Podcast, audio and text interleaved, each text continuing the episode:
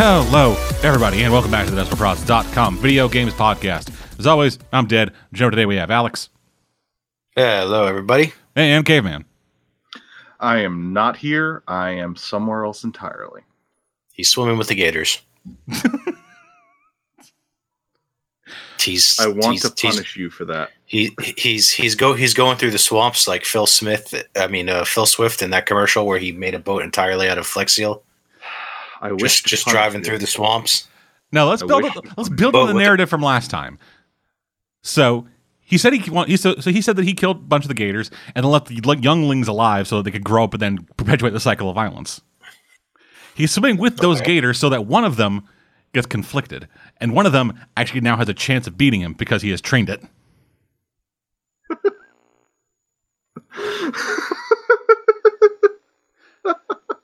Thus, every other gator goes after it, and like he, like he's been ostracized. Like that gator gets ostracized by the rest of the gators. They come after Cave. They all get fucking got, and then the ones that sur- and the ones that are left come to the ostracized one who has been training in seclusion, following the lessons given to him by Cave.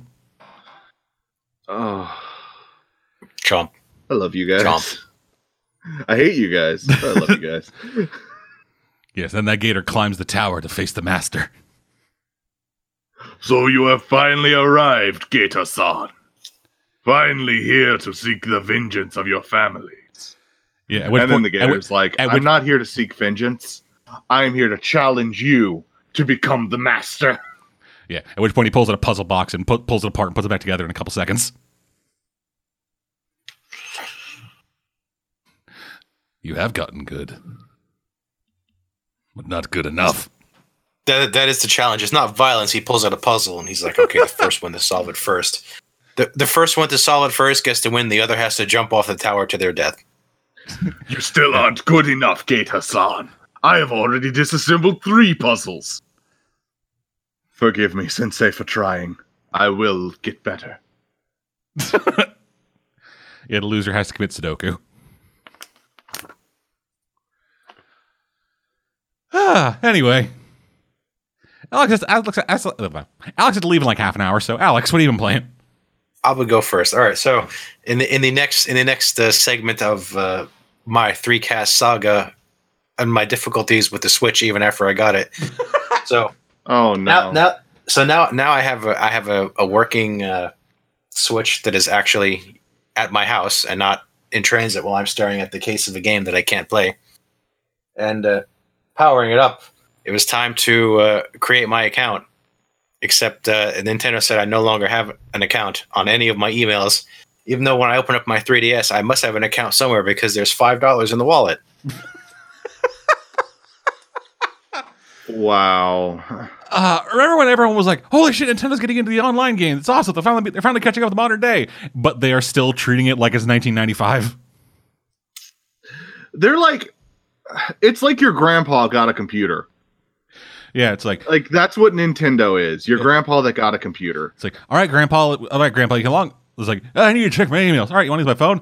Nah, I'll just use my computer. I'll just use my computer at home. I don't want to have to add my. I don't want to have to add my account to your phone. Then I'll have to add it back onto my computer. No, you won't. What? Multiple accounts. Fucking dial up. It's like, yeah, he, he walks in. It's like, hey, son, guess what? I just got eight free hours of America Online. That's great. Uh, Their service. nobody uses nobody anymore. nobody uses America Online anymore. What are you talking about? I just got the floppies installed. I actually met a guy online who collects America Online discs. That does not surprise me at all. Once, once Are he, he only collects the unused ones though. Of course. There's no value in a used America Online disc. There's no value in an America. Online. There's no value in it. There's no value in any America Online disc anymore. If you're a collector, there is. Okay, other than like collecting them, be like, I'm, you know what? Rather than collecting bottle caps or stamps or anything that actually looks pleasant to look at, I'm going to collect old America Online CDs. Yeah. so hey, you guys, that you guys think that's cool? I have a wall made entirely out of Nintendo. I have, a, I have a wall made entirely out of ET for the Atari 2600 cards. That's valuable. That's at least got value. It has So, uh, it has so about as you- much value as America Online, which is it has as much value, which is it's worth as much as whatever people are willing to pay for it. I So, just I just see this guy with like a, manage get a, your account a seed. uh, set up. What? Did you manage to get your account set up? Well, uh, I'm still working on that. I decided to I decided I decided to just forego it for the moment because uh, Oh.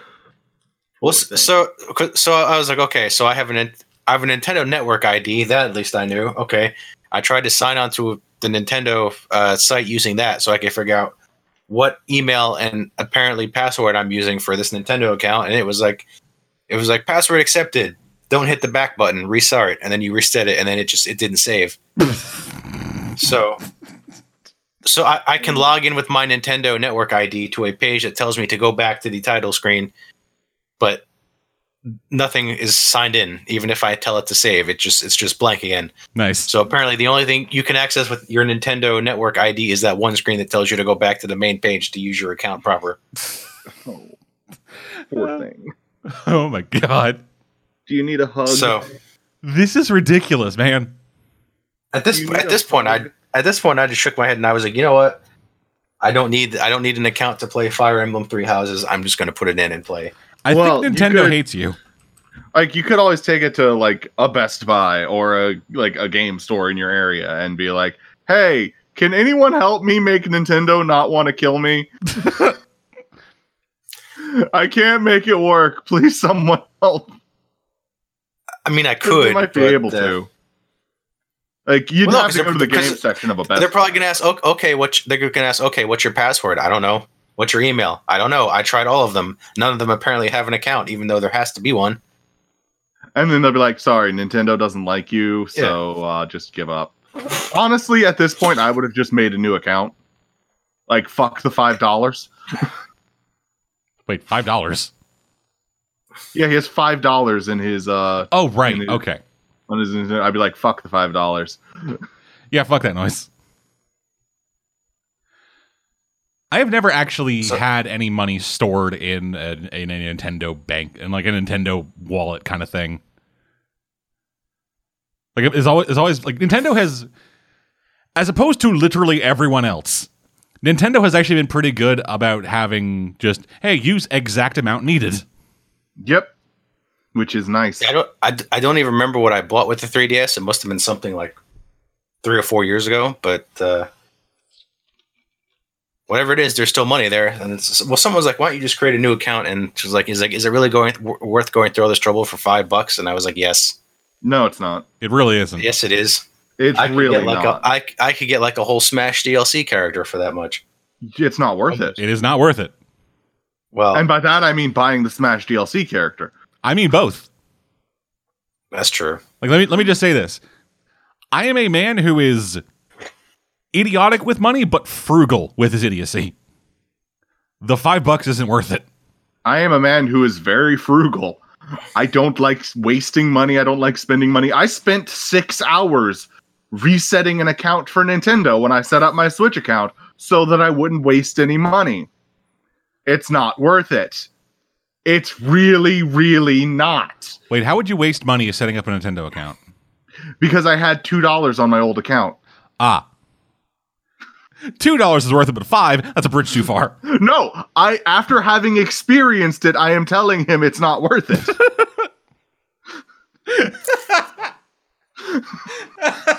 I have I have gone through it firsthand. It's not worth it.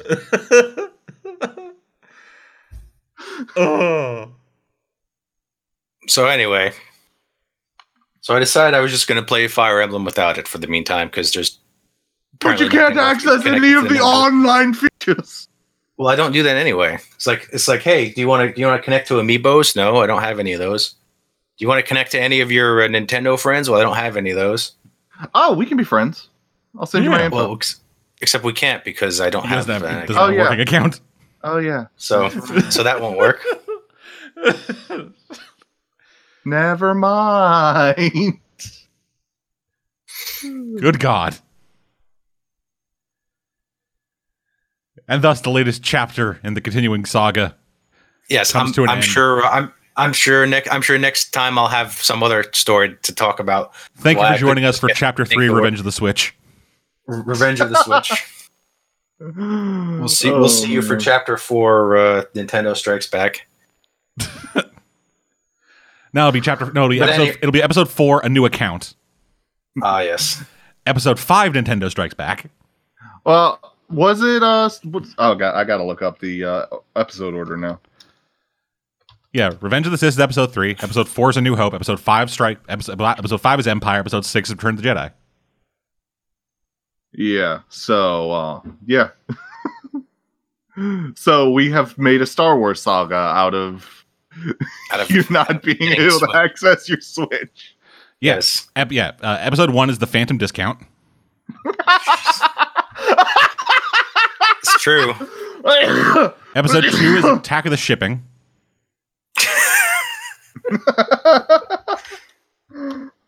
Then Revenge of the Switch. Of the Switch. Okay, and so now we'll go to episode four, a new account, and then who knows what'll happen after that. The tricky part will be when we get to when we get to the when we get to the uh, new saga, because I those names are dumb and bad, and I can't think of a way to like properly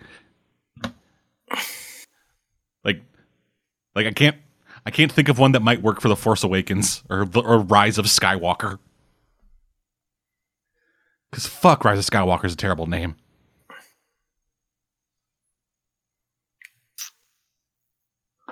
Rise of the um, Rise of five dollars. Rise of the Sakurai. Rise of five dollars. Uh, anyway, Anyway, you know, I, I you know I was I was gonna get on about the, the beginning of Fire Emblem, but I don't think anything I said could possibly top this. So uh, yeah, I probably think, not. I'll, I think I'll just go. I, th- I think I'll just go to cave for the for the time being.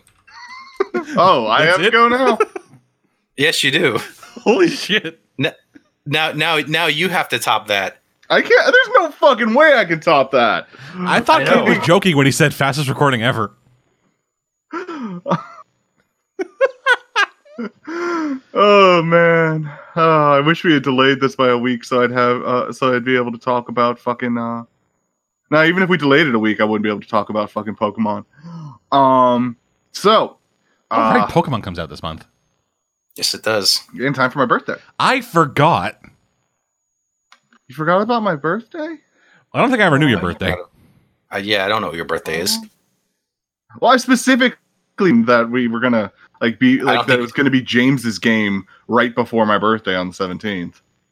Oh yeah, that's right. Like we were doing the talk of birthdays. Oh, yeah. that was like two weeks ago. I can't remember back that far. Nice to know I'm I don't even remember. to Don't even remember what I had for breakfast this morning. Nice to know I'm the only reason I remember what I had for breakfast is because it's, is because the remnants of, of it are still on the plate next to me. Because I keep forgetting to take it downstairs to wash it. But uh, anyway, uh, beyond my friend, my former friends forgetting about my birthday, um, Dude, it took me 18 years to remember my mom's birthday. dude, I don't actually give a shit about the birthday. It, my Because you my don't know what my birthday is. my wife gives a shit about my birthday. I don't give a shit about my birthday. um, but uh, so my father-in-law got me Settlers of Catan for my birthday, and by got me, I mean he and I together 3D printed out the uh, the model pieces because that way we could have this really cool 3D textured map. So and then saying- he, so th- then is- when it was almost finished and he was tired of working on it, he handed it to me and said, "Happy birthday!" And I just looked at him like, "You're fucking kidding, right?"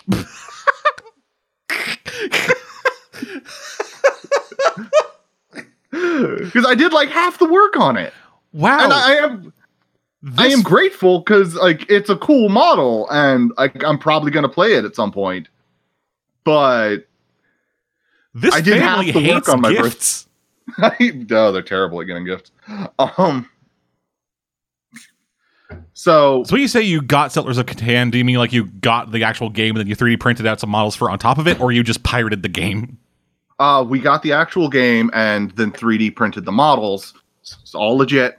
It's all legit. Okay. Um, It's just we are getting closer and closer to that future where you can download a car. Yeah. oh no, you already can. Ah, Using metal 3D printing, you could 3D print a car. it just wouldn't run very well and would wear out very quickly. So you just have to 3D print new parts. Yeah, that's the future. That's that's the future of cars. hmm The future of cars You- is you 3D print a car or for a day trip and then 3D print a new one to get back. You wouldn't download a car. Yes, fuck yes, I I wouldn't, would. bitch. Yes, you t- you temporarily download the car. Then when you get there, you're like, okay, then you just hit a button. It just like Like, turns. that's my favorite thing about those advertisements because even when I was a kid, I was looking at those like, if it if it was possible, I would. Yes, everyone would download a car. Downloading a car is amazing. Then we wouldn't have to deal with fucking car salesmen. But could you pirate a car? That's the question. Eventually, yes.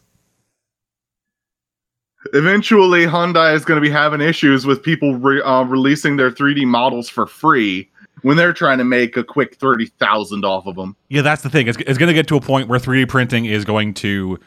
I don't think it's ever going to be that ubiquitous amongst the home market, if I'm honest. Oh, probably not. But like, but I'm not talking about like home market. I'm talking about like instead of going down to the fucking Honda dealership and picking up a fucking 2010 Civic, you go down to the Honda stall, put in 20 bucks, and then you print a Honda. Yeah, that I wouldn't be surprised by. Yeah, that's public transportation now.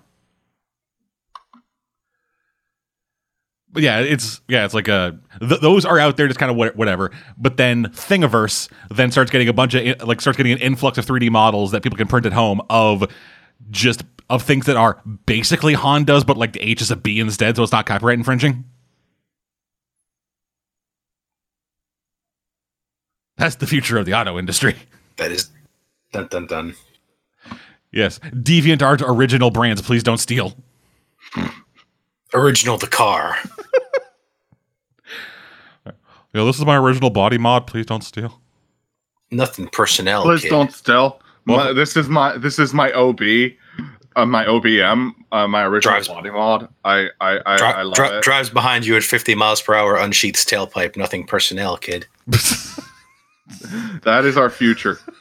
That that right there. That is our future. yeah, it's like, hey, honey, is there a PT Cruiser wearing a fedora riding up behind us? Oh God, I'm surprised that hasn't already been like it has isn't already a thing. And I'm sure it um, is somewhere. There's some dude driving down the 401 with just like a fucking Ichigo Kurosaki haircut on top of his car. So anyway, Oh, my car's an other Uh, kin. I, I kind of I'm worried I'm I'm worried that he might have done this because he was he felt he was worried that I didn't like his other present, but he then like then proceeded to later on buy me Outer Worlds. Dun dun dun. To so to talk about a game that I actually wanted to play, Outer Worlds.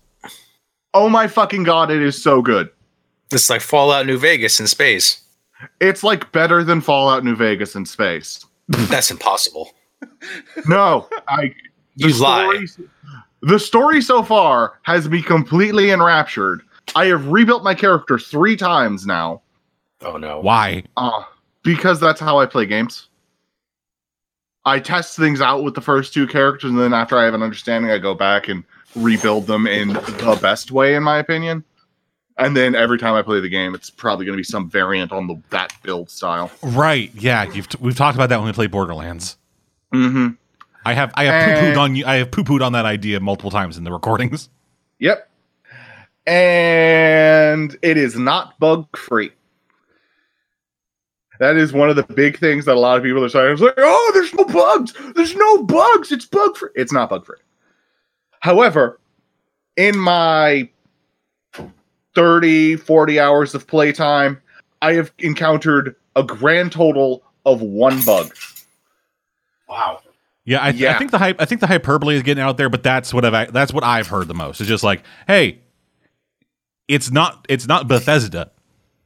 Yeah, it is. It is glorious. The only thing that I uh like, the only thing that I really it truly have- does just work. The only the only thing I really have a problem with is there's no there doesn't seem to be any real weapon scaling, and there's nothing telling you, oh, that is this is the expected level of this area. So like you can land on a planet and immediate get immediately get murdered.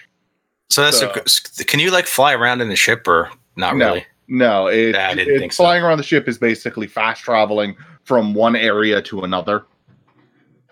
Um, So you can't not- make it- your own spaceship. That's unfortunate. Yeah, You can't I- I make your own gummy was like- ship. What the fuck? I was like, I want to make my own space. Actually, it's like I would equate it to the uh, gummy ship in Kingdom Hearts. Like if you just ignore the space combat, which a lot of people did, uh, the gummy ship in Kingdom Hearts, it's a similar thing.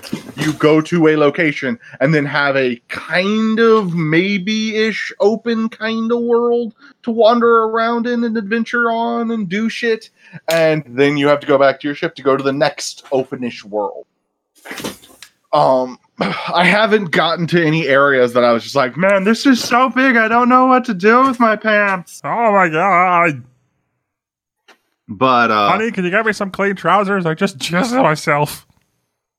but it I'll store like so get all far crunchy. what I have played has been absolutely dynamite. I have loved every minute of it. uh as evident by me genuinely restarting 3 times cuz I was like slight like and like the third time I my previous playthrough I was like 16 hours into the game when I decided, yeah, this build isn't the best. This is this is hinder like some of my choices early on are hindering me, and the respec doesn't allow me to reset my stats. So I'm going to start over. Ugh. So I started over and am now past where I was in that playthrough. Ugh. The other thing that I'm currently having an issue with is I've heard there is a hard level cap at um at 30, and I'm already two thirds of the way there, so I'm worried the game might be uh might be a little short. But and like I say a little short, I'm already like 16 hours in. So take that as you will. But I'm worried it might be a little short, so we'll see how that works out. Overall, this game gets a glowing recommendation from me. If you like RPGs, it's good. If you like first person shooters, it's not as good. Oh wow, actually, yeah, fuck. I just yeah. So it looks up a playtime of this game. Yeah? So with with uh just shy of 400 players submitting their finish times, um, to complete just the main story is about 10 and a half hours. Wow. Yeah. If you if you were do if you were doing a completionist run, getting like everything you possibly could, about Which is how I 33 hours. Fuck. Okay, I'm going to be playing this game multiple times. Got to get the money's worth out of it. I paid full price. Yeah, like Well, like I said, that, like I said, that's the price. average. Yeah, and I do fast. Like once I understand a game, I motor through it. Mhm. Like But yeah. my average completion time for Fallout 3 is 11 hours 47 minutes. Jesus. Yeah, and that's a 100% playthrough for me. So, I'm not going to tell you your fun is wrong.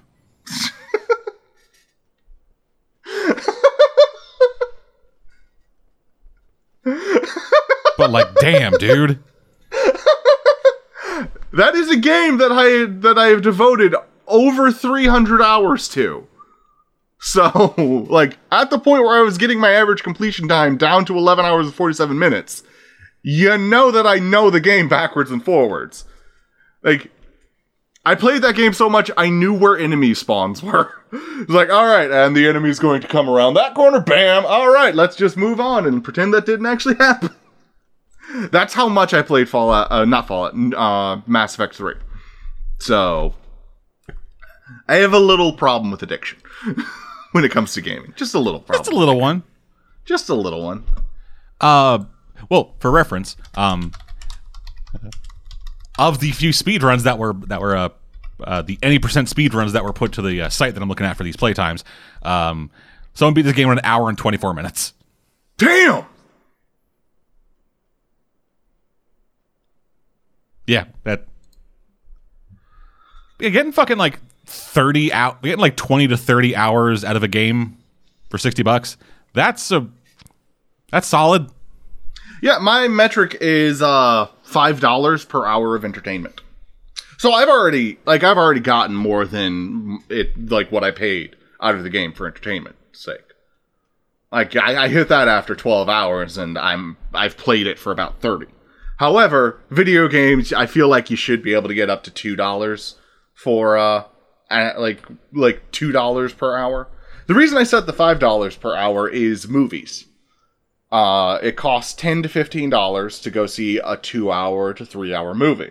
So, if I didn't get, if I didn't enjoy those two hours, then I paid too much. If I overly enjoyed, then I paid too little. You know what I mean? Sure. It's a it's it's a way that I can measure whether or not it was worth my damn time. No, because like I know. there, there's I- a there's a game that I saw called uh, Donut County. oh yeah, I have heard of that too. Thirteen dollars for what ostensibly looked like a flash game I could download on my phone for free. Like the, from what I've seen of the story, the story actually looks somewhat interesting. I'm not paying thirteen dollars for it I will. because I will not get. I I know myself. I will not get three hours of entertainment out of that. I'll get like forty minutes and then forget that I have it. And is that me or is that the game? That's me. That is me. That is my personal preferences. That. But if I don't think I can get a like a reasonable amount of entertainment out of it, then I'm not going to bother with it. Yeah, I heard the the guy who ma- I've heard like the guy who made it talk about it a bit, and just kind of like his the stuff that he thought of when making the game. And I was I'm kind of interested in actually checking that out. Um, I played the phone. I played like the you know what what you think the phone version of it would be. Mm-hmm.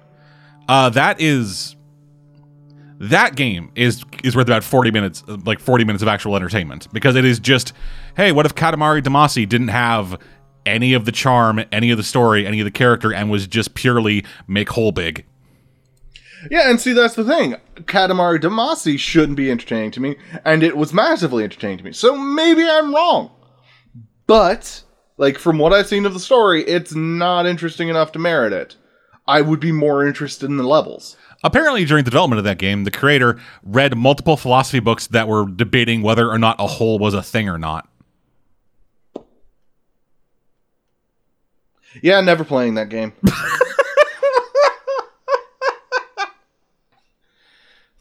i didn't say you put any of that in the game never playing that game. sorry people who made donut county i lost you a sale They weren't gonna get a sale. Like I'm lit- I'm gonna go onto my Steam right now and remove it from my wish list. Actually, I put it on my wish list to see if it ever dropped to like, oh, it's on sale for eighty percent, and it's just like, but nah, Speaking I'm definitely not that- gonna play that game now. i actually tried to I actually tried to gift you a fucking game on steam What game? Um, there were two actually. It was it was like during the end of the like Halloween sale or whatever, the fall sale. Uh, it was I have no mouth and I must scream, Uh huh. and one other one that I can't remember. And it wouldn't let me because you're in a different country. But I gifted you a game. That's the thing. Steam, get your shit together. I gifted Dead a game. I Yeah. gifted him two games. Yeah. I So bought him Left 4 Dead one and two, which we still need to do a playthrough on.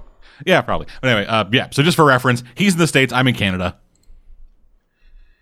Let me remove that from my wish list right now. He you tell this gifted story. me the, the two Left 4 Dead games, and I was like, okay, I'll get him something back. I have like fucking like it was during the Steam. It was during like the Steam sale, so it's like, hey, I have five bucks kicking around. I'll get him a couple games. Essentially, trying to match dollar value for games. Don't do that, dude. I got them for you because I was.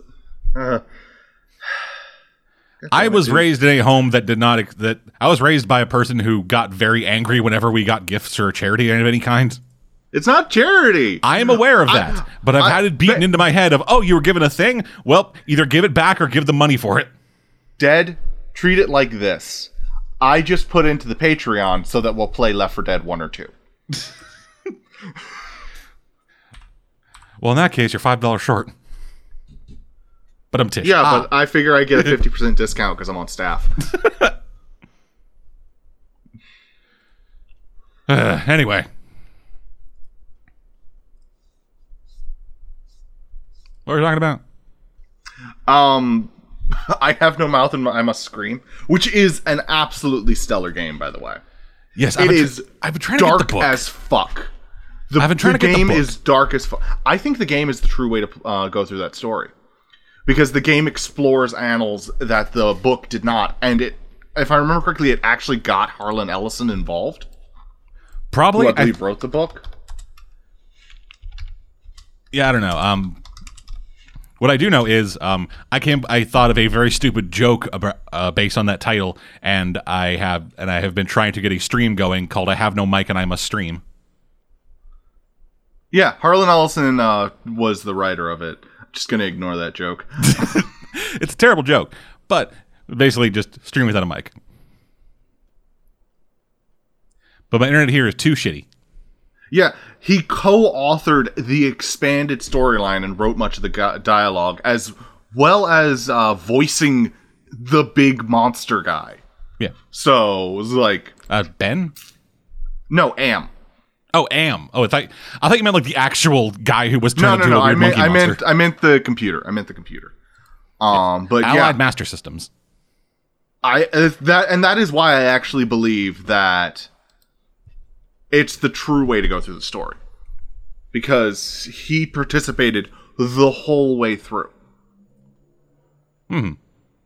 And oh my god! So I'm talking about that now instead of Outer World. Um, it's a point-and-click adventure game, and it's centered around, uh, I believe, five characters. I Yep. say five characters Yep, it is five centered characters. around yeah there's five characters there's five different stories you can go through and basically the way you interact with the story decides that character's ending and all of the characters like have their own flaws have things they did wrong in the past uh, one of them is a literal nazi who murdered and tortured people during world war ii so you got that to look forward to yeah. um, there is like it's heavy on the dark imagery. There's a lot of deep moments. There's it's it, it is not a game for the faint of heart. I'm just gonna put up there like just a big flashing like like trigger warning for the entire fucking game because like I'm pretty sure if you're the kind of person who who does get triggered by things and can like have flashbacks and such, there's gonna be a section of this game that's gonna trigger you. yep. It is just all. Yeah. So I But the entire the entire premise of the game, just like from the outside, is the world was in a big war, and they all and then three major powers had developed three super intelligent, uh, artificial intelligent, artificially intelligent computers, and they were essentially mon- and they were essentially running the war for these nations. One of the systems gained sentience, devoured the other two, and then killed everyone, with the exception of five people, the five people you're playing as, who through who uh, the computer through awesome science and incredible intelligence has made them all basically immortal. so that he can torment them forever. Yes, forever. Um, like like the one the one that kind of like sticks out the most in terms of just the one that I remember the most about that what he did to him uh, is Benny, the guy I mentioned. Uh, he was originally a very handsome gay man who was like, "Oh, great, and everything," but then Was uh, he gay? Yep, thought he was a womanizer. I'm pretty sure he's gay. In the in the book, he was gay.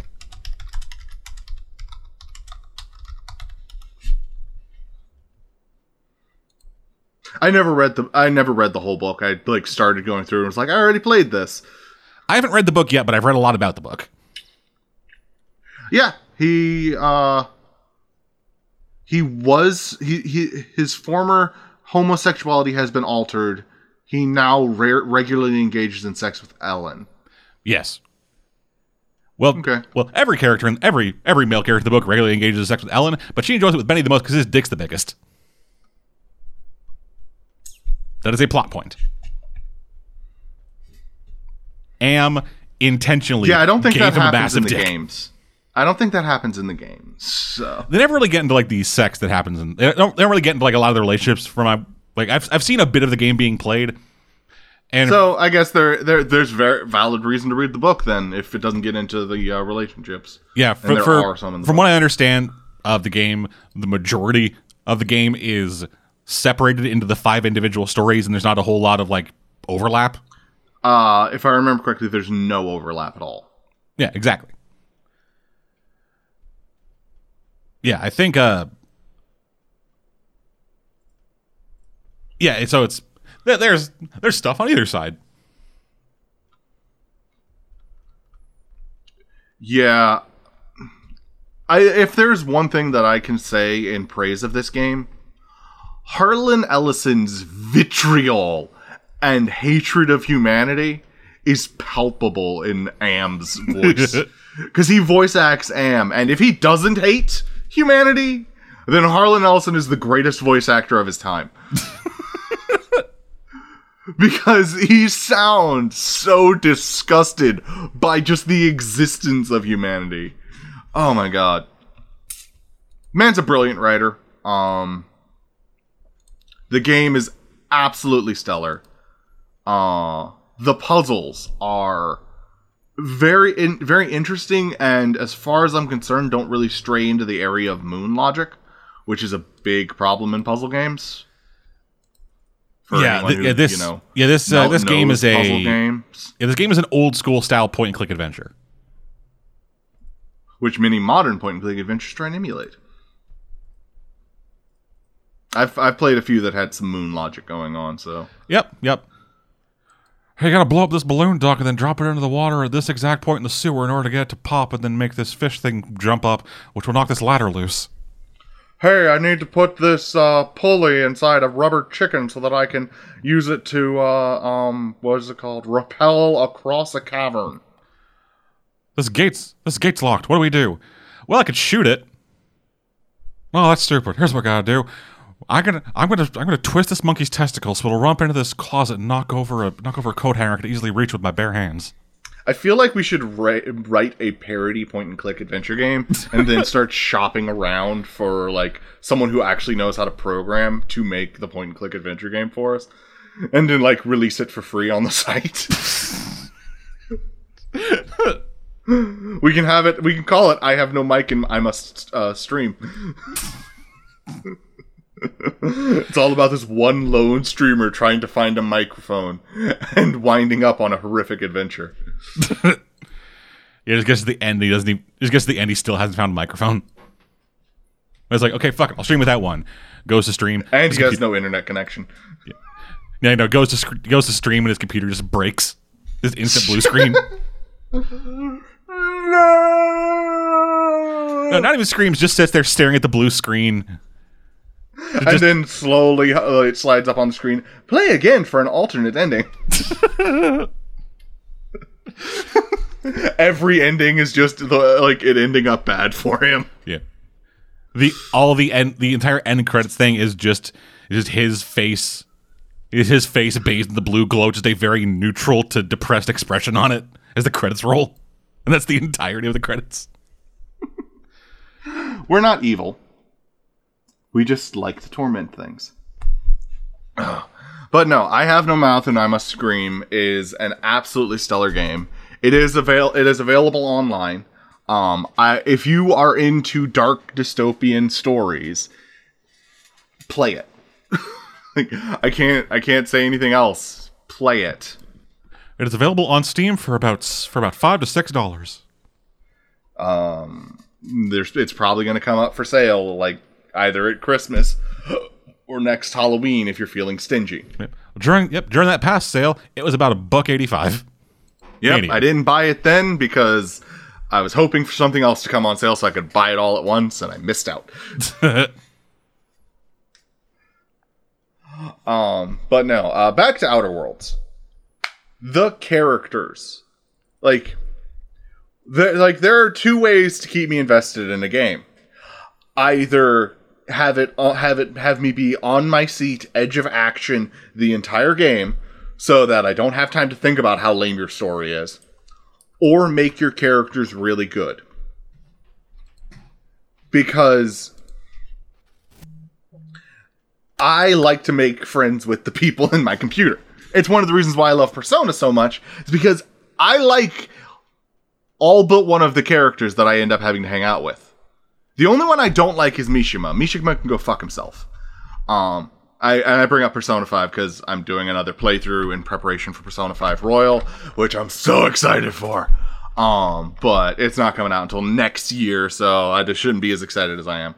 Um, but anyway, so to give you a roster rundown, Uh, you, on your ship, you've got Ada, a robot, a, a the ship's AI, who is a snarky so and so who tells jokes that are too smart for me sometimes. like she uh, she told a joke the other night that I just I could not get. Uh, it was like I wish I was your second der- derivative so I could conjugate you. And I was just sitting there like I sat there for five minutes like I'm an English major and I don't get it. I'm assuming it's a math or a computer programming joke, but it annoys me that I don't get the joke. But she's absolutely stellar, and she's one of the first personalities you meet. She's, while she can be a little annoying because she keeps making announcements all over the ship, it does make me go back and chat with her periodically. And then you've got uh, Pavarti. Pavrati? You you've got uh, the the mechanic who, as my uh, wife calls it, gets the lesbian panic something fierce, and it's adorable. She is absolutely adorable and is my favorite character on the crew. Um, just because like like having her with you is she, she's so she's just got that feel of someone that you want to be friends with and I re- I like having her character having that character around because it's someone I want to be friends with. It's someone I want to chat with. Um, next you've got Vicar Max, who he's a very interesting preacher, and he likes to deceive you. So. Like there, there's that little bit of dynamic going on where he'll tell you one thing, but actually the other thing is true. So trying to get a beat on him is interesting. Then you've got the medic, Ellie, who is a doctor, and I don't really have much of a beat on her personality other than that she doesn't like getting close to people. So, try, gonna try and uh, I'm I still haven't gotten her personal quest yet, if she ha- even has one. So I'm looking forward to trying to figure that out. Uh, then you've got the shifty guy, Felix, who I'm not sure if I'm allowed to trust. Um, he kind of just talked his way onto my ship, and I only let him onto my ship because it's my first playthrough, and I'm like, well, I'll explore his character some. But uh, I I don't know if I can trust him or not. It seems like he might be up to something. Either that, or he's uh, like he's as blunt and honest as he pretends to be. Uh, then there's Sam, a cleaner bot who like you attach an acid blaster to so that he can be a combat unit so you can bring him onto the field. As far as I can tell, he doesn't have any personality. However, I might be wrong because the guy who owned the ship prior to you could apparently make near perfect AI. Like, so I'm not. I don't. I don't know about Sam, but uh, there's a funny thing between him and Ada, uh, where Ada will start making like will start commenting lucidious things about like, "Oh, you've never seen so much dust in a console, have you, Sam? Yes, get in there deep and clean it." And then when you walk in, she's like, "Oh, uh, we we will continue this later, Sam. Uh, hello, Captain." So that's that's amusing to me. Uh, and then there's uh, I think Yoko, who I just recruited, so I know nothing about her yet. Uh, but the, the game is absolutely fun. Uh, the RPG mechanics are uh, pretty uh, easily understood and well explained. Like, there's no hidden this affects this kind of situation like uh, there was in New Vegas. So you don't have to worry about not actually having good stats. I just didn't like my stat layout. Like I couldn't trigger certain things, and it bothered me. Yeah, the thing I the thing I heard about that game, like the thing that people liked was uh, the flaws system. Oh yeah, the flaws system. It's really interesting. Uh, it's based on how you interact with the world. So Yeah, like the two I So the two, like the two I heard of was like one person kept falling off a building, so they eventually got a thing of like, hey, you want to take fall damage, but your movement speed's reduced by thirty feet because you get breaking your legs over and over again. yeah, you don't have to accept a flaw either. Yeah, there's Like, little, it there's little things that can like help build you based on how you play. Yeah. Um basically you can take a flaw and you get a perk point for it. However, that flaw could heavily screw you over. Like I have 3 flaws currently. I think it's. I think I only have three. I might have accidentally picked up a fourth. Oh, Um, son. which is uh, pithmophobia or something like that, where I'm afraid of the gorilla things, so I'm less competent at fighting them. except it doesn't matter because I'm not the one who does any of the fighting; it's my allies that do the fighting. Wait, a character I mean- you built in a first-person shooter style RPG doesn't do any fighting? I'm shocked. Actually, I well, I do do most of the fighting, but if the enemies get up on me, then I put away my sniper rifle, pull out my hammer, and let my allies do most of the work. I'm shook. Um, I I can kill things very effectively. I, I am good in shooters. I just don't want to be. like I just I prefer I prefer to be the guy who just sits there and lets lets his minions do all the I work. prefer to let the I, be prefer to let the great- video game I bought play itself. I'm there for the story, damn it. I am there for the story and character customization.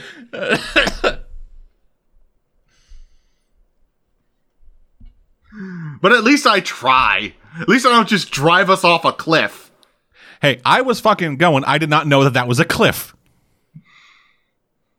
There's a map in the bottom corner of your screen, dead. I was following the guy. Anyway. Um and the final one that I Also, my is- screen had turned off in the middle of that thing for a second, so I was busy having a panic attack. Yeah, that's right. Uh, but the final one that I got is food addiction. Because I there's there like based on the drugs you slot into your inhaler and you can slot food into your inhaler so you can eat your drugs as a gas. Word. Um you get different effects. And I like the let's just focus on having as much health and healing as possible so that you can just continue to smash things in the face with your hammer. So I like I slotted like mock apples, which are alien apples, and like some and like various meat uh, substitutes in there because the meat substitutes give you plus 25% to your max health and the uh, like standard food items give you 200% health regeneration so it doubles your natural health regeneration Hey, what's in your vaporizer? Lots of things.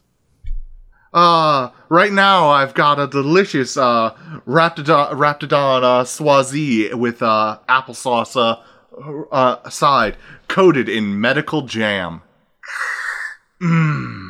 Just ripping, just ripping fat ghosts. Um, but because because of this, like I got food addiction. So if I don't eat periodically, my stats get lower. Now this Wait. gave me extra perk point. What? So, the-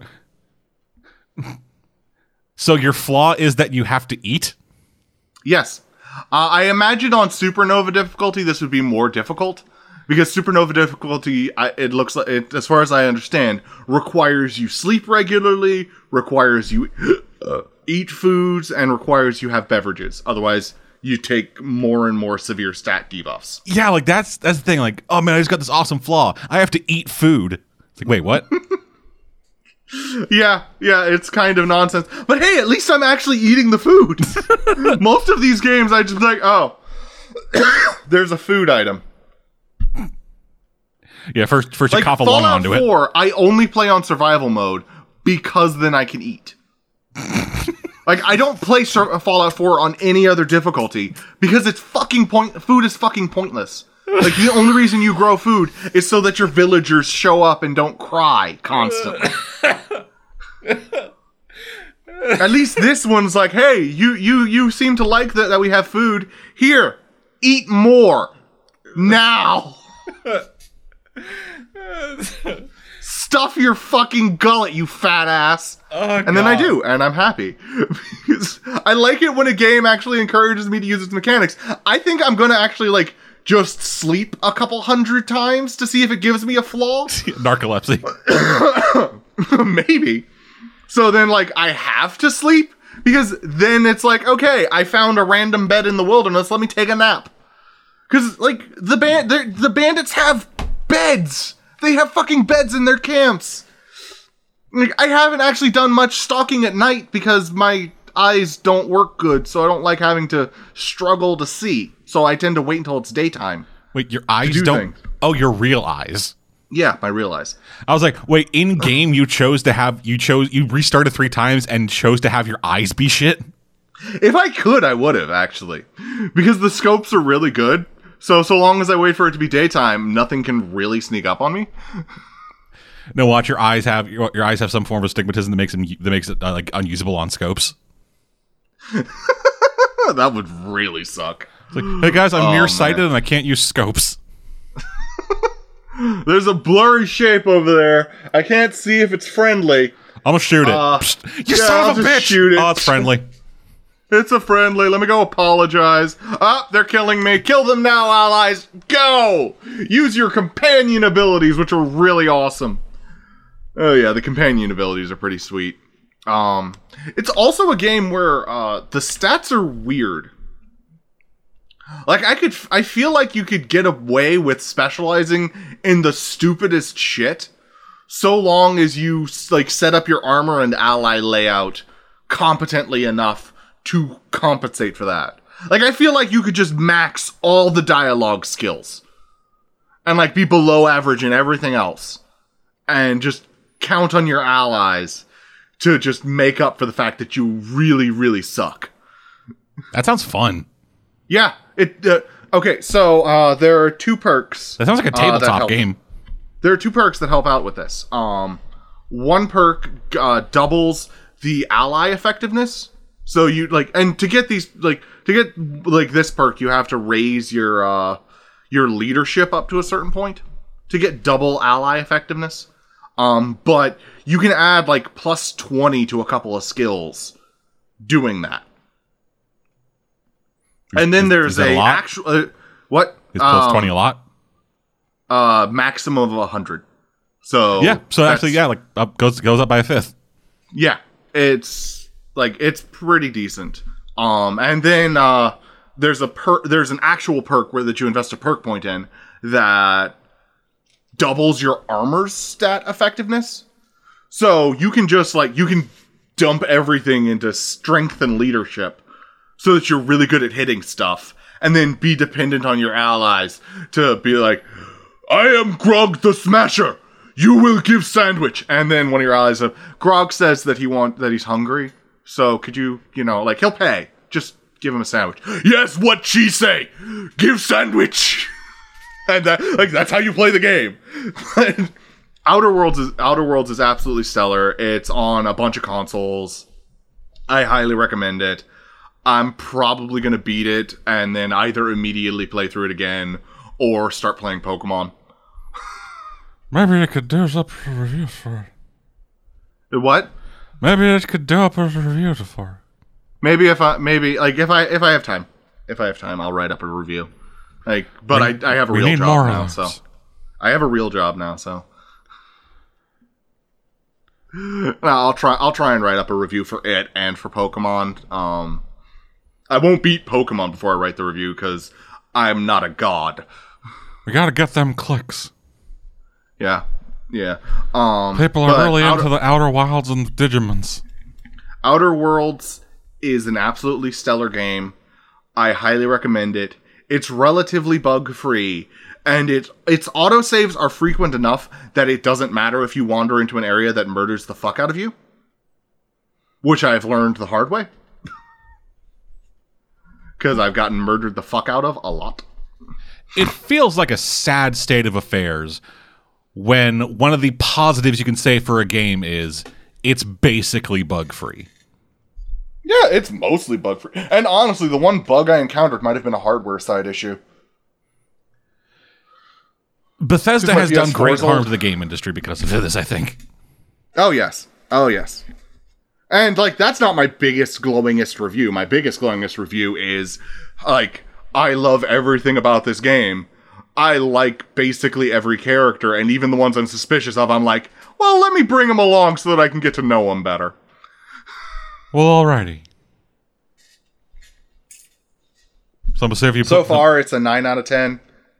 Would play again. Okay. We're on things on a five scale here, but whatever. Fine, 4.5 out of 10.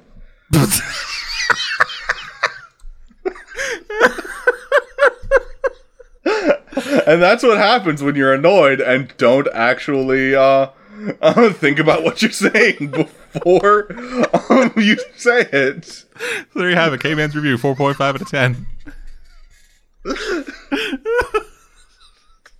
Let's get that on Metacritic. Oh, fuck.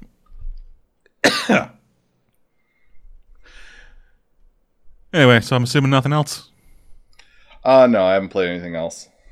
Alrighty. So before I get into my stuff, quick break. We'll be right back, everybody. Okay.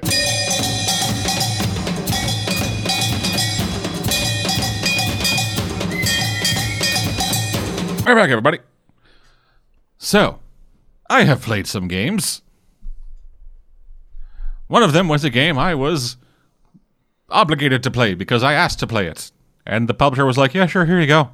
I finished off Neocab and got the review up. Two and a half out of five. It's mediocre. I feel bad for the publisher. Yeah, I. mm. The game started out fairly strong. I feel like it wasn't like a oh fuck I need to play through this. It was like okay, this there's interesting ideas in here. The writing isn't bad. Um, like the visual novel style mystery game. If you've noticed, I, I'm playing Danganronpa on the site and have talked at length about my love of Phoenix Wright, the Ace Attorney series. You like that kind of game? Weird. I'm a big fan of mystery style visual novels. But that's not what this was. This was a visual novel with a mystery quote unquote in it that that didn't that didn't care whether you solved it. Because the game was always going to solve it for you. Oh, that sucks. Yeah, like in the review I kind of went out of my way to avoid spoilers because I want to I want to get more into like that style of review because a lot of a lot like a lot of the even like thinking about reviews like like reviews in potentia I've had in my head those have largely been and there's this big spoiler thing that happens which I like or don't like so with this I kept it as vague as possible without getting into any details because the ending was a point that really soured this game for me. But I'll get into it on here because the game's been out for a month at this point. So yeah, um, for those that don't remember, NeoCab is a game where you are playing the last human cab driver, or at least one of the last human cab drivers, in the city of Los Ojos, a basically Los Angeles, where a corporation called Capra has automated and taken over basically every industry. Specifically, their thing was automated cars. Uh, you're you are moving into you're moving from your home of Cactus Flats to Los Angeles to move in with uh, your uh, young childhood friend of yours who you had a fight with not too long ago, and then they're like, "Hey, want to move in with me? You know, just patch things up." And then and then she goes missing. The first moment I, in the game where I started having like trepidations about the whole mystery aspect of it was when I looked in the journal and a clue that I had just gotten it, it explains what the clue is and what the answer to the clue is. Because earlier in the game, before uh, your friend goes missing, you pick up a passenger. Uh, this passenger has a tattoo on their arm that is, that's never really brought attention to or like mentioned at all, really. But it is a but it is a tattoo of a hornet inside of a bicycle like gear shifter Okay. not gear shifter, I guess, like the actual like spoke of the gears, like that thing. I don't remember. I don't know what it's called. But yeah, so that is the hmm. sim- that is a symbol for a group called Radix, and Radix. There's another point of contention I have is a underground pseudo political movement that wants to see every form of car banned. Oh, uh, just so you guys know, anyone who's listening, if you're a DM, all of your names are going to sound stupid until you publish a game. Just letting my opinion about the name of uh, the organization get out there just a little bit. Okay. But yeah, so they- they're they're an organization that wants to see all forms of cars, both human and automat and self-driving, outlawed. I assume they favor bicycles. Uh yes, That was a bad joke. because no one ever gets hurt riding a bicycle. Like seriously, I was making a bad joke. No, no, they like like one of the you have a conversation with uh, this person. Um, their name is Azul.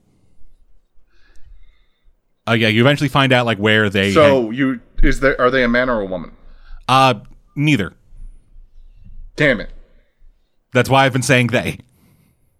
Wa- I wanted to be able to make a Blue Man's Group joke, but the ed- the developers ca- caught caught on to that ahead of me. Damn it.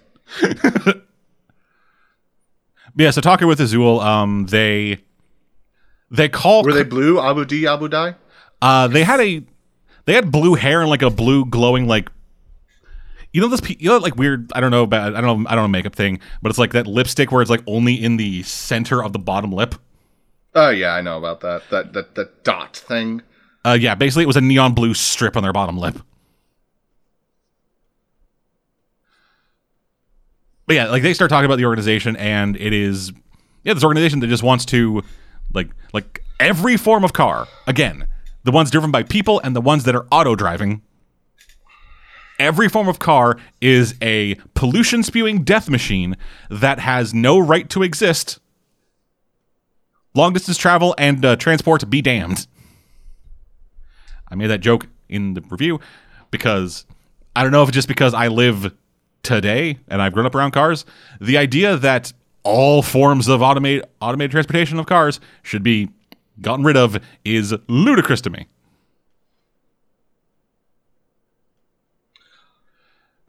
A well-designed society can exist easily without cars. Oh, no, The like that- like our that- like, so society here's the thing. well designed. Like, here's the thing: like in a city, sure. Like, like it's like a city without cars. That is one thing. A country without cars. That's kind of where I'm like, uh, no, That does not make any sense. yeah, not not at all. Until teleportation technology exists and is readily available, people need cars.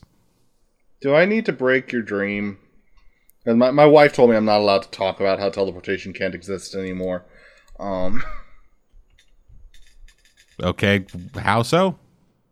uh, basically, the way it's portrayed in popular media is physically impossible. There, it's it's done one of two ways.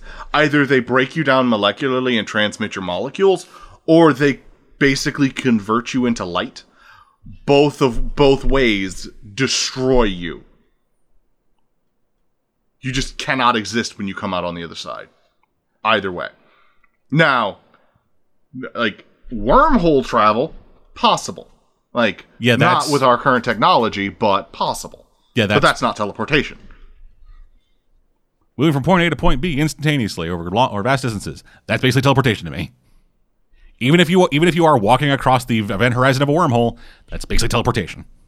Dead man, what what is my things call me? The pedantic asshole? Not teleportation.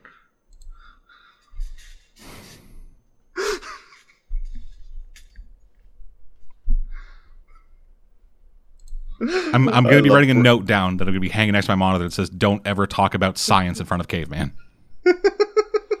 Anything science adjacent, he will take any fun out of and just he'll take he'll take anything about it that is like fun or fantastical and just go, "No, No, if I'm like in a situation where I'm uh, uh, like suspending my disbelief, like a one of our earliest game. conversations on the site was well sorry not early conversations but like one of the conversations that sticks out in my mind the most about that we've had in the site is is you spending 20 minutes before a recording trying to justify to yourself how a how a laser pistol without a barrel could fire a bolt straight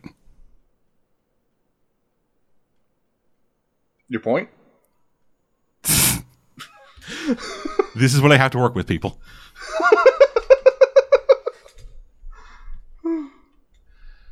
but anyway yeah so they had that see they have, they have this tattoo it's a very standout tattoo because again, hornets and fucking stab thing. And this is a group that is that has a presence within the city. So then when your friend goes missing, you find your phone smashed on the ground, you pick it up, and on the back there's a sticker of a bike of a bicycle gear with a hornet in it. Oh my god, no. Yeah. And yeah, as yeah, and so then I was like, okay, cool. There's a connection there. I then open, I then and then like open up the phone, and it's like, oh, the new up- entry in the journal. Go to the journal. The journal then says, hey, this is like Azul's tattoo. Wow. Yeah, just straight up. Wow. That's that is bad. Yeah, it was at that point I was just like, oh, okay. So I'm not solving the mystery. I'm just being told. You wanted to make a movie, but don't have any skills at making a movie. Kind of, yeah. That that's what that sounds like to me. Is the the person who designed it wanted to make a movie? I think they took the novel part of visual novel too seriously. Yeah, no kidding. Yeah, and um and yeah, so then things just kind of unfold. Uh you are given in, you are given information.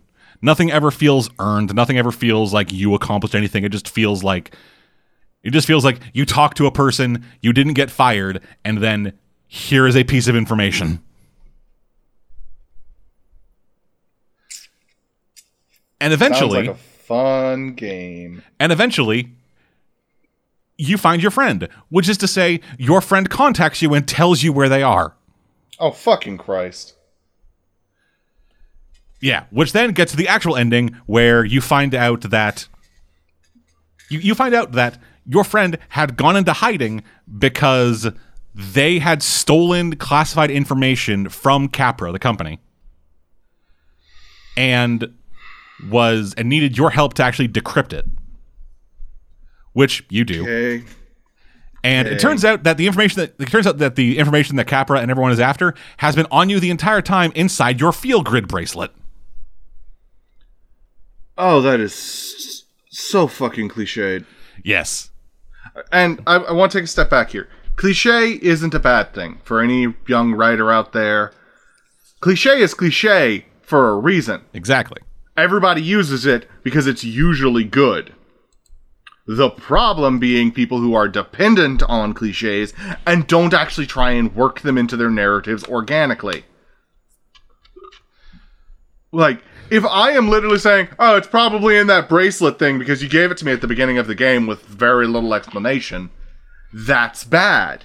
If I'm like, man, I should have seen it coming. I mean, it's so obvious. You gave me the bracelet at the beginning, but you didn't like hyper focus on it or like give me a super important narrative reason why or spend five minutes explaining how it uh, uses the chemicals in your body to determine your mood. Specifically the chemicals in your blood. Whatever. Because you Yeah. made it a natural, organic part of the world by just putting up a poster and having me look at it so that I acknowledged that it was there. Man, smart game design, smart storytelling. Yeah, so not only have you been running around with illegal information on you, the, she she has been using this thing to spy on you the entire time. Oh, okay. Yeah, which then leads into the part of the ending that I actually hate the most, Oh, Wunderbar. which is the mechanic, which is the explained mechanic of how you're supposed to work with the emotion thing. Okay. So the Feelgrid, for those who didn't hear me talk about it the first time, is a bracelet you wear that determines your emotion based on this hex grid. Um, the emotions are like it's kind of it's kind of divvied up into four different colored quadrants. With green being you know cool, calm, collected, yellow being happy, red being mad, and then blue being depressed. And then there is and then there is a very small amount of overlap between these. So were you blue Abu Di Abu Die after playing this game?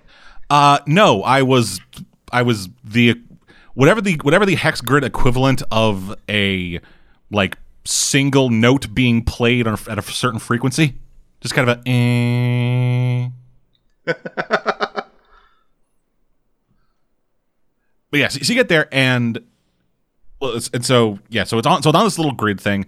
Um, you can't be calm and angry ever. which which is just like a thing like I am going to rip your entrails out. yeah you, you can be you can be pissed at someone while still keeping like a cool exterior out there, but not in this game. You can only ever be happy and calm or happy and angry.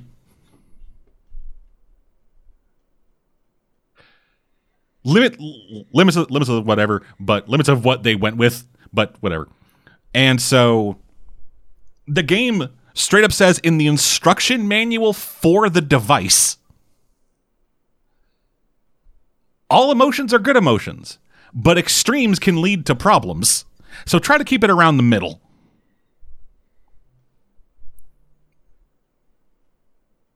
But ev- but and and uh, and having having these different emo- being in these different emotional states can give you new dialogue options. But choosing those options more often than not leads to you getting more extreme into that le- into that side of the emotion. So why you'd ever choose it? Who the fuck knows? But so with this thing, uh, so so when you get into this encounter, you begin getting more and more angry,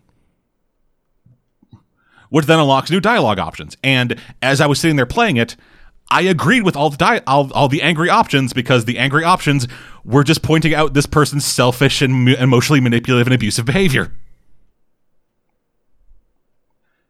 Every time I picked one of those, though, the game said I was losing.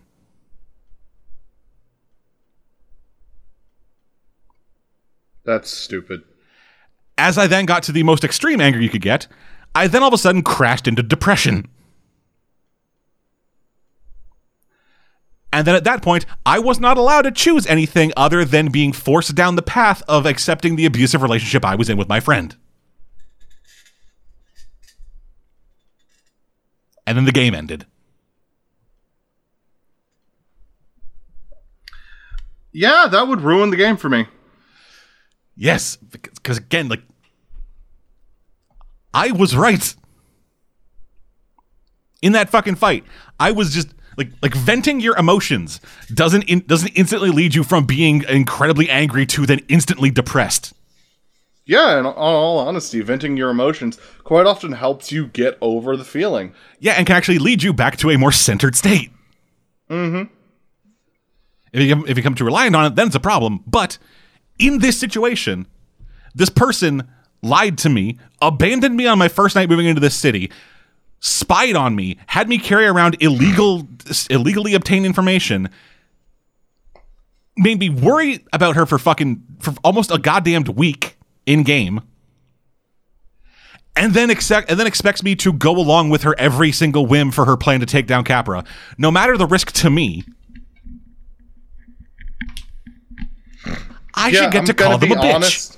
I'm gonna be honest. I would have probably quit the game before getting to that point, because it, it it sounds like it really sounds like they they were pushing you down a path, and I would not have enjoyed it. Well, that's the thing. Like, like half the stuff I just mentioned only gets revealed when this encounter starts. Oh, lovely. Yeah. So I got the bad end, I guess. And there was no, and there was no part of me that wanted to see what the good ending was. Not even Yeah, to look it up on with you YouTube. I have absolutely no interest in this game now, and I was curious about it, like genuinely curious Yes. about it. And it's a fucking shame because up until that point, yes, I was being led around by the fucking nose, but there were some interesting there was some interesting character work being done, and I actually liked some of the people I was talking to. And the emotion stuff, while it didn't factor in a whole lot and was honestly kind of confusing, was an interesting idea to start with. And the world they had set up outside of the idea that there's a group of people who think there shouldn't be cars anywhere, and then another thing they'll get into a second outside of those things, it was a decently realized world with like some actually with like some actually decently thought out ideas for going forward about what the future might be. Like one of their things is that when you walk by stores, mannequins, like like ev- ev- essentially everybody in this city has had their face scanned by some kind of Capra tech. So Capra has a face print or like a body fucking scan of everybody in the city. So when you walk by, say, a clothing store, the mannequins will actually do a 3D projection of you wearing the clothes that are being modeled. So that you can actually get like a good look at. So, you- so like walking by, you could go like, "Oh, I wonder if that, that dress look good on me." You'd walk by and see, "Oh, that dress looks fucking good on me," and then and then be able to go inside and buy it. I would fuck the shit out of myself. They didn't get into that side of things. Just for reference. But and, and hell, like the idea of the feel grid in and of itself is an interesting thing that I could see taking off. Yeah. It was implemented poorly, and and th- that whole that whole thing, the part of the plot is just fucking stupid. But they actually do have. So there- there's other there's a whole other se- section of the game that is revolving around uh, Sophie's Law, which is a bill that is being introduced into this city that would ban human driven cars. Only human driven cars, though, specifically because a young woman named Sophie got killed by a human driver. And thus Capra began to capitalize on it and push and like have their politicians begin to push this narrative that human driven cars are dangerous because humans are inherently unreliable creatures as opposed to as opposed to the computers that run Capra cars. And because Capra owns basically everything, they can just kind of hush hush all the stuff of like, hey, this dude got dri- this dude got run over by a Capra car. He wa- wasn't. Is he dead? Nope. Then let's just let's just quash that story. Let's bury it. Yeah, so shit like that they have they have in there, and that is interesting and like a well thought out thing that might happen in this world. And then there's the child mechs. This was fucking weird. I picked up a passenger, and they got in, and they were a child inside of a robot suit.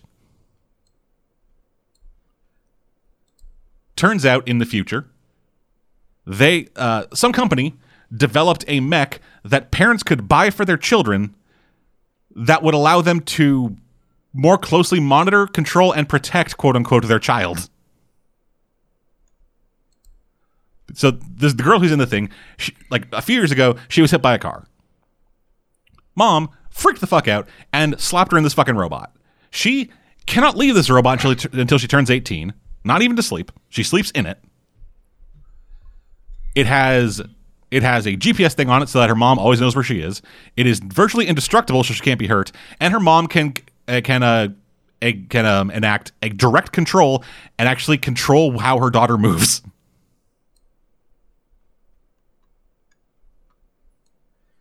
It is taking like hover parenting to a whole new extreme that is a bit too far for what the game had established. And stuck out and bugged me about world building stuff. Mm-hmm. So yeah, the whole thing was just a real letdown. The game started out on like a middling to high point that then turned into a slow slope, that turned into a steeper slope, then turned into a fucking sheer drop off into a pit of spikes. So yeah, two and a half out of five. I do not like NeoCab very much. But I do like the other two games I'm going to be talking about. Because they are fucking good and fun, and I love them. So first up, Yakuza 4. Uh, the middle installment of the Yakuza Remastered Collection has finally been released for PS4. And I really like it. Like so far, I'm only like I think I'm only like five or six hours in, but so far I think it might be my favorite of the Yakuza games that I have played. And it's kind of because we aren't playing as the protagonist of Yakuza. While Kazuma Kiryu is in this game and you eventually do play him, the game starts out with you playing as someone else entirely. Someone with a personality. And like nuance and facial expressions. Yay. And what's neat is this guy, he actually was like his story actually works into every other Yakuza game because the because his story technically begins at the end of the first game. So he started the game as uh, Shun Akiyama, a moneylender in Kamurocho who gives out who gives out deals uh, who like gives out loans to people that collect no interest, and you don't have to put anything down as collateral. All you have to do is pass a test. Once you do that, he'll then give you whatever whatever amount of money you ask for, no strings attached. So long as you still have to pay him back eventually, but it's just again, no interest rates, nothing like that. He doesn't like fucking hunt you down or anything. He just kind of he just kind of says, "Hey, hey, do this thing for me. You good? Okay, here's your money." And the test is usually a test of character. Uh, like a couple of women have come in, and his his tests for them have been: you have 30 minutes to get a job. If you do that, I will give you hundreds of thousands of dollars. Great. And yeah, they're all just to see if you are a trustworthy person or a person who is motivated to actually change their lives. And the reason he does this is because at the end of Yakuza 1, a bomb goes off a Millennium Tower, which then rains billions of yen onto the streets of Kamurocho. At the time that happens, this uh, Shun was homeless, sleeping outside the Millennium Tower. Then money began raining down from the sky. He collected it, got into day trading, earned even more money, and then just kind of gives that money out for free. And he is fucking fun. He's a like a very like a very uh happy-go-lucky guy, but still with a very strong set of morals. He is he has a very affable personality. People just kind of like him and talk to him. Um, he has a strong tie. He has like very strong. He feels like a very he feels like a presence in um, in Kamurocho, uh, almost as much as Kiryu did in those early games. Like obviously he's not to the level of the fucking Dragon of Dojima, but he is still a very interesting character. And fighting style, he only uses kicks. He does not punch anyone, only kicks them. Which I find that neat. It is a unique fighting style that you don't see a whole lot. You don't, you don't see very much from a lot of characters. Like a lot of characters will use, like incorporate punches and kicks. It's rare you get a character who only kicks. But yeah, um, the story so far is that um, things are getting tense in the Yakuza again. Shocking.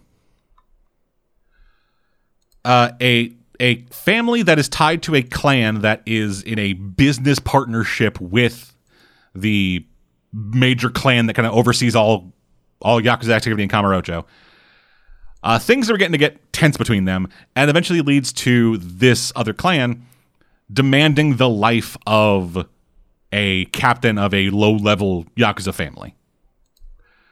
Unfortunately, this guy who they, this guy who they want dead is a is a friend and someone who uh, Akiyama has a lot of faith in, and that A- Akiyama has put a lot of time and faith into. He's essentially, I think, I think in his words, he's putting all of his chips on this guy. And so the game is just the game so far is you running your loan business, trying not to run too afoul of the local cops. One of whom seems to have a severe hard on for getting you in jail. And just trying to figure out what the fuck's going on. And I have been thoroughly enjoying all of this. Uh, it is just, it all feels like Yakuza. Just, just that's what this is. This is just Yakuza, but with a more charismatic protagonist. Don't really have much more to say about it because, you know, I'm only a couple hours into it. And I'm the only one who really cares about it on the site. I'm gonna get into it. Just I, I need time. I know. Uh, the only thing that I'll say that I haven't been super into so far is I'm. It feels like the uh, it feels like the uh, Hostess Club uh, mini game is going to be like it was in Yakuza Three, which I hate. But we'll see where that goes, I guess. Then finally, with Luigi's Mansion Three, a game that I have been wanting to play, but have been and actually bought on launch day, but I've been putting off because I wanted to fucking get rid of. I wanted to get NeoCab over and done with. And once it was once it was done, um, I finished NeoCab a couple days ago. I think like on the recording this on Friday. I think I finished it on Monday or Tuesday. Yeah, Monday or Tuesday. So no, wait, no, I finished on Wednesday. Yeah, I finished on Wednesday. And then immediately picked up uh, Luigi's Mansion 3 and started playing that, and I'm almost done. This game is really good. it is just a lot of very it's just a very simple fun game that has more charm than I can than any Mario game has ever had for me. I think it might just be because I like Luigi a lot. Like Luigi is Luigi to me is a very fun character who they've managed to actually inject a lot of personality into despite him being the despite him being second fiddle to their primary character. Actually, it might be because he's playing second fiddle because they're actually able to do things with him. Like Luigi Mansion One, I never got a chance to play because I never owned a GameCube really, uh, but I played Dark Moon, the 3DS one, and that one was a lot of fun. Like the core mechanic of just sucking up ghosts with a Vacuum Cleaner is enough to carry a whole game for me. And with this one, it looks fucking fantastic. Like at the Switch, the art style they go with for this is the same as the same that it's been in the other games. It just now it can like look as sharp as fucking possible, which is great because it is a fantastic art style for this game. Um, story wise, it is interesting because I can't remember the story of the second one, but Luigi now has an arch nemesis. Like someone who he has beaten in the past and now is out for revenge. Which I didn't think was possible for Luigi, because again, he's Mario's brother. But no, yeah, King Boo is back. Uh, he is back to he's back to trap all of the all of the Mario people in paintings, and he has three Toads, uh, Princess Peach, and Mario all trapped in paintings in this fucking hotel that you got invited to. Yeah, you you have your you have your vacuum backpack back and are trying to clear the hotel and save your brother and family and friends. And yeah, so the, the main way things kind of work is in this hotel. The only really the only real way to get from floor to floor is the elevator. Unfortunately, all the elevator buttons have been taken out. So you have to essentially you have to go from floor to floor, defeat the boss ghosts on each floor, and then get the elevator button they have to unlock a new floor. And every floor has different theme has a different theme to it, um, which is usually revealed through the uh, like indicator, like the floor indicator for the elevator. Uh, so far, I have been to a sewer, which was the which was the second level of the basement. Um, like a musical opera themed kind of thing, a desert themed floor, um, a movie production floor, uh, a like floral garden floor, and a couple others that I can't remember. Yeah, every everyone has been pretty unique. They've introduced uh, some kind of new mechanic to the way the ghosts work. Either some kind of either some layer of protection or some new ghost that is unique to that floor. Uh, all of them have been visually very different while maintaining this like very kid friendly dark gothic aesthetic. And yeah, it's just been fucking fun. This game is just this Luigi's Mansion is just fun. It is a charming, fun game with a great core mechanic in the in the poltergust, which is what they call the vacuum cleaner because of course they do. And yeah, it's fucking great. The sewer level is fucking trash because the because like half of that fucking level, or like seventy five percent of that level, is played with Luigi inside of a like duck floaty. And he moves it by using the poltergust. And it works like it does in like asteroids or something, where you angle the ship and then fire the thrusters to make it go. But it doesn't control as good because like the, actual thing is very awkward. You have to You have to like move. You have to like move the stick in the exact. it- It's a very awkward to actually control. You take one hit, you reset to the next checkpoint. You reset to the next checkpoint, or you just die. And then they have to get into a fucking boss fight in this situation, which that's fine. This was the only real. The sewer level was the only real level that actually gave me any kind of trouble and I, I, I, I hated it. I just hated it. Somehow, somehow, this game continued the trend of sewer levels being the worst. I don't even know if you're still here. I'm still here. I'm just. Like, I've never played any of the Luigi Mansion games. What do you expect me to fucking say? Literally anything. I've heard that. I've heard that it's a return to form. Like, okay, that's great. Uh. That was weird going into the waveforms and like editing the show and just seeing, you know, the occasional break, uh, the occasional break in the talk, and then just a brick of nothing. Sorry, I'm sorry. I'm just sitting here like trying to think of something to say and not succeeding. Ugh, fuck.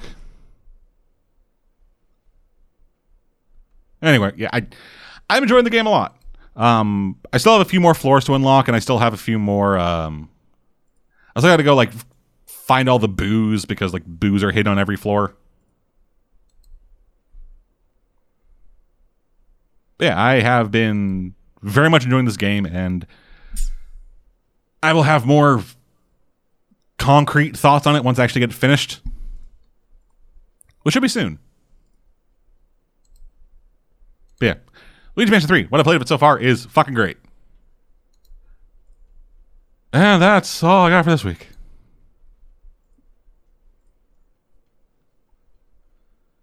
Yeah.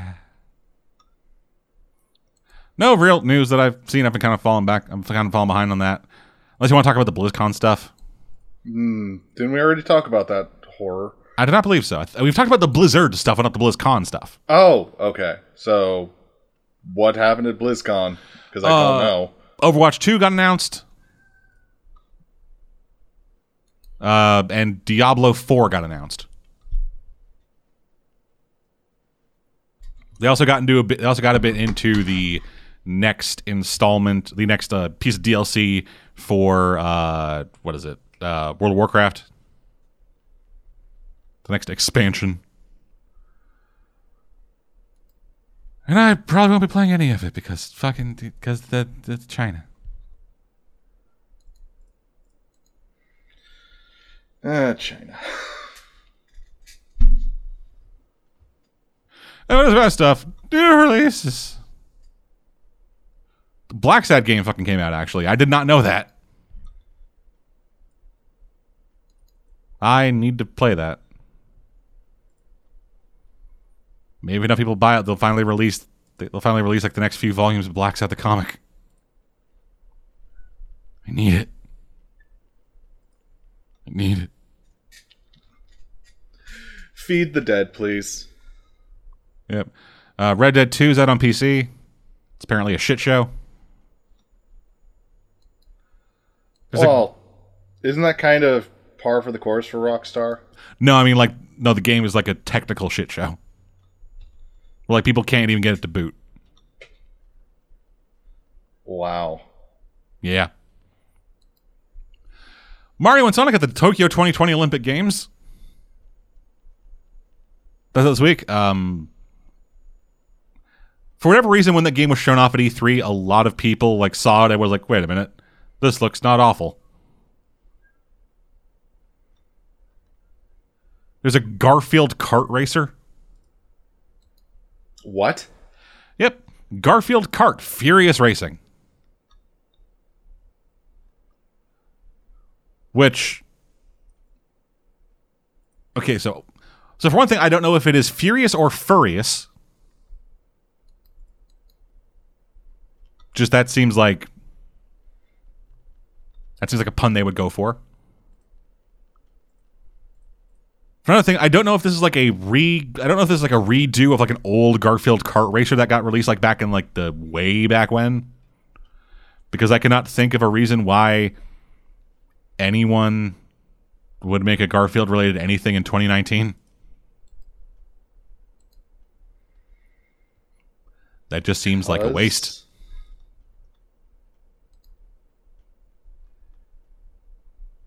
Anyway, new Need for Speed, Need for Speed Heat. Okay. Also this week, um, Like, I actually really enjoy the Need for Speed game, so like, that's awesome. Like, I genuinely enjoy them. So Okay. Yeah, I've I think I've I think I've like played like Need for Speed Most Wanted, and that was about it. Need for Speed games. Not not much of a driving guy. I mostly like them for trying to fuck with the cops. okay. I can understand that. I can respect that. It's where I uh, developed my patented driving technique of I'll just stop and let you careen past me, so that like I can just turn around and like leave, and it works uh, against almost every cop in every game. Nice. Uh, there's a new Professor Layton game. This is one. This is one where he plays his daughter, and according to Wikipedia, doesn't have a doesn't have a straightforward narrative. And also this week, Death Stranding. It's finally out, and from what I've heard, it is not good.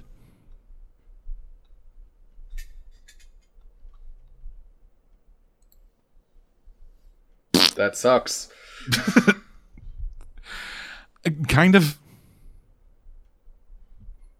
Like the thing that I hear the most about it is just it is it feels like super self-indulgent with like the way that uh the way that it's like you know designed everything. It is essentially encumbrance mechanics on top of en- on top of encumbrance on top of un- encumbrance mechanics on top of degradation mechanics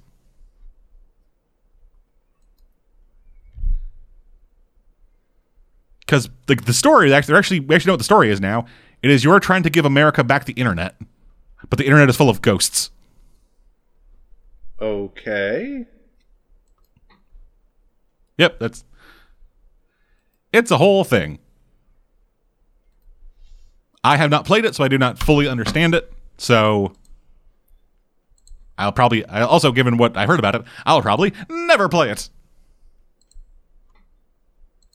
At least not when it costs me 90 fucking dollars. Wow. Yep. Canadian game prices suck. Yeah. It, like, I wish that more companies release like I wish I wish more people released like games for more reasonable prices. Yeah, just, just so like just- good like fucking B tier games would be great. Like either need to start getting really into the indie scene or try to bring back mid tier development.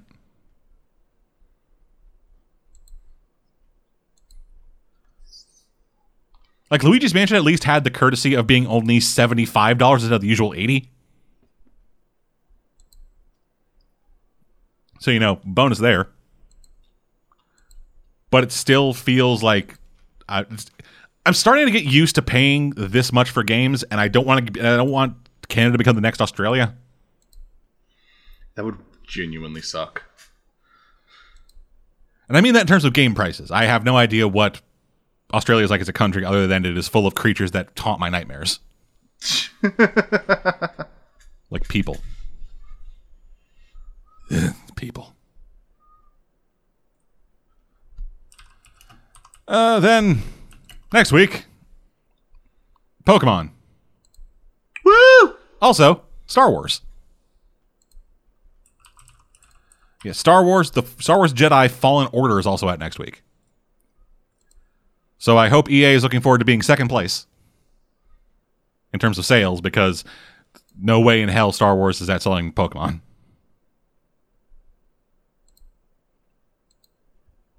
Like I fe- I feel confident saying that. As rabid as Star Wars fans are, Pokemon, man. Yeah. Anyway, that's gonna do it for this week. Thank y'all for joining us. We'll be back at some point with more of this shit. Fuck. Until then, I'm dead. And I'm Cave. And for Alex, we'll see you guys next time. Goodbye. Have a wonderful time.